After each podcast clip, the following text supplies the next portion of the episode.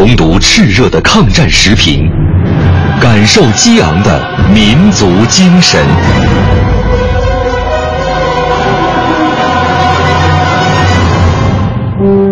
纪念中国人民抗日战争暨世界反法西斯战争胜利七十周年，文艺之声特别节目《难忘的抗战声音》时评篇。听众朋友，今天选播的是一九三二年一月《生活周刊》刊登的邹韬奋的评论：“激昂悲壮的东北义勇军。”由中国抗日战争史学会副秘书长、首都师范大学教授史桂芳讲解。一九三一年九一八事变以后，中国的东北三省沦于日本的统治之下。当时东北的各个阶层的民众呢，就自发的组织起来进行抗日斗争。呃，一般我们就把它叫做东北义勇军。那么其中呢，也有一些比较著名的战役，比如说马占山将军领导的江桥抗战。当时呢，就是受到了国内国外一致的称赞。东北义勇军呢，从一九三一年到一九三三年这期间，大概人数有三十多万人。那么日本关东军不断的对东北义勇军进行讨伐，由于这个义勇军他们都基本上是各自为战。到一九三三年初，大概东北的义勇军呢，基本上就退到关内啊，有很多就被打散了。随后呢，就是中国共产党领导的。抗日武装东北抗联就逐渐的成为了东北抗日的主力。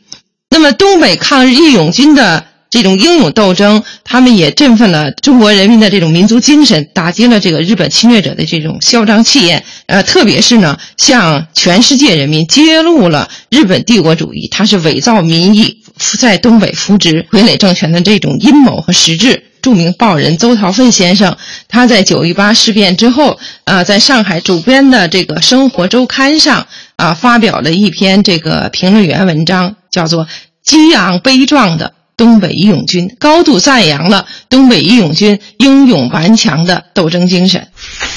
自去年十二月二十九日盘山失陷后，东北义勇军即奋勇抗敌，直至于今，再接再厉，百折不挠。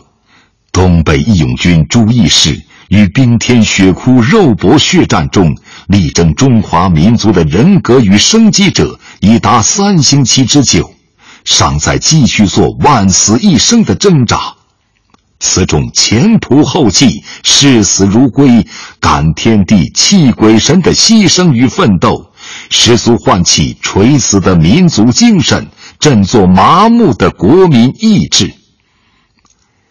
眼下，军阀官僚们只知争夺私利，谁顾国难？我们实在可以说，不必对他们再指望什么，只有国民自己想办法来救国自救，才能寻出一条生路。像东北义勇军，便是民众实力的一种表现，血战义士，效命疆场，后方同胞更应竭其心力。予以实际援助。除对敌之外，我们应同时用手枪炸弹对付卖国汉奸，送其狗命。双方并进，为效必大。本节目网络回听，请登录央广网“难忘的抗战声音”专区。